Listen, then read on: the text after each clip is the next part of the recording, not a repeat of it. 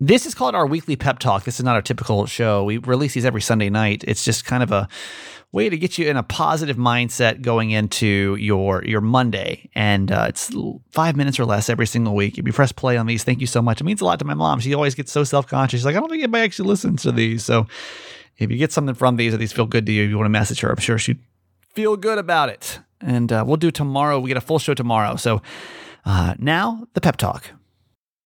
Look, Bumble knows you're exhausted by dating.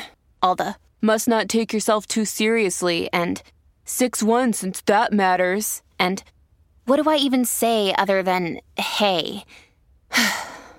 well, that's why they're introducing an all new Bumble with exciting features to make compatibility easier, starting the chat better, and dating safer.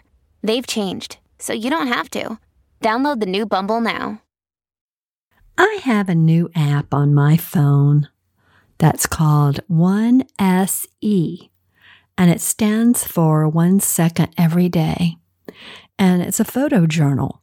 And I just take a photo of something that's happening in my life on that day. And it can be very mundane things like books I'm reading, or if I'm taking a walk, something in nature, or if I've gone somewhere, you know, pictures with friends, whatever.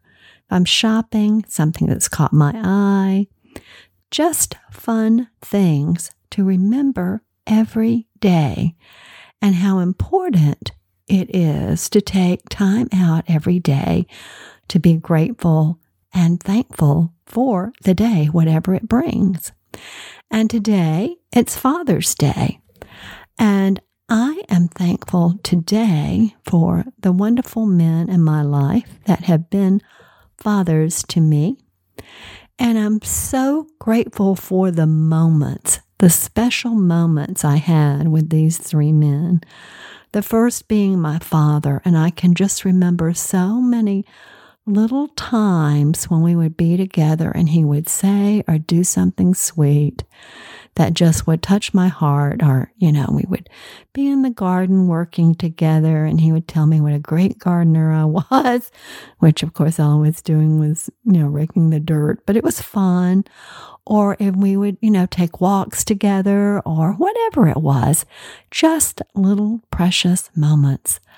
And with my, um, father figure Frank, just how much I loved those moments of sitting with him and being still. He was a very quiet man, but he had great wisdom, and how I just loved to listen to his stories, those special moments of just hearing about his life and things that had happened to him and sharing in that.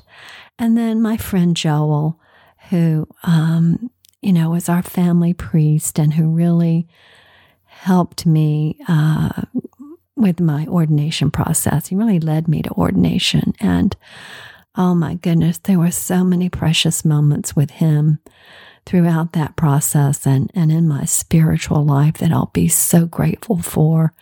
You know, times of, you know, especially great distress during that process because it was challenging, where he would just, you know, take time out to reassure me that things were fine and everything was going to work out exactly like it should. And the moments that we shared laughing together, I don't think I've laughed with anyone as much as I laughed with Joel. We were always just finding humor and everything. And, and in the church, there's a lot of humor, a lot of humor. Um, but, you know, I just, on Father's Day, I hope you'll just take one second. And just think about those precious moments that you have spent with the significant your your own father or significant men in your life that have been father figures to you. And just give um, a prayer of thanksgiving for them and for the times that you've shared. And think about the precious moments that you have with your own family and friends every day. Just one second every day.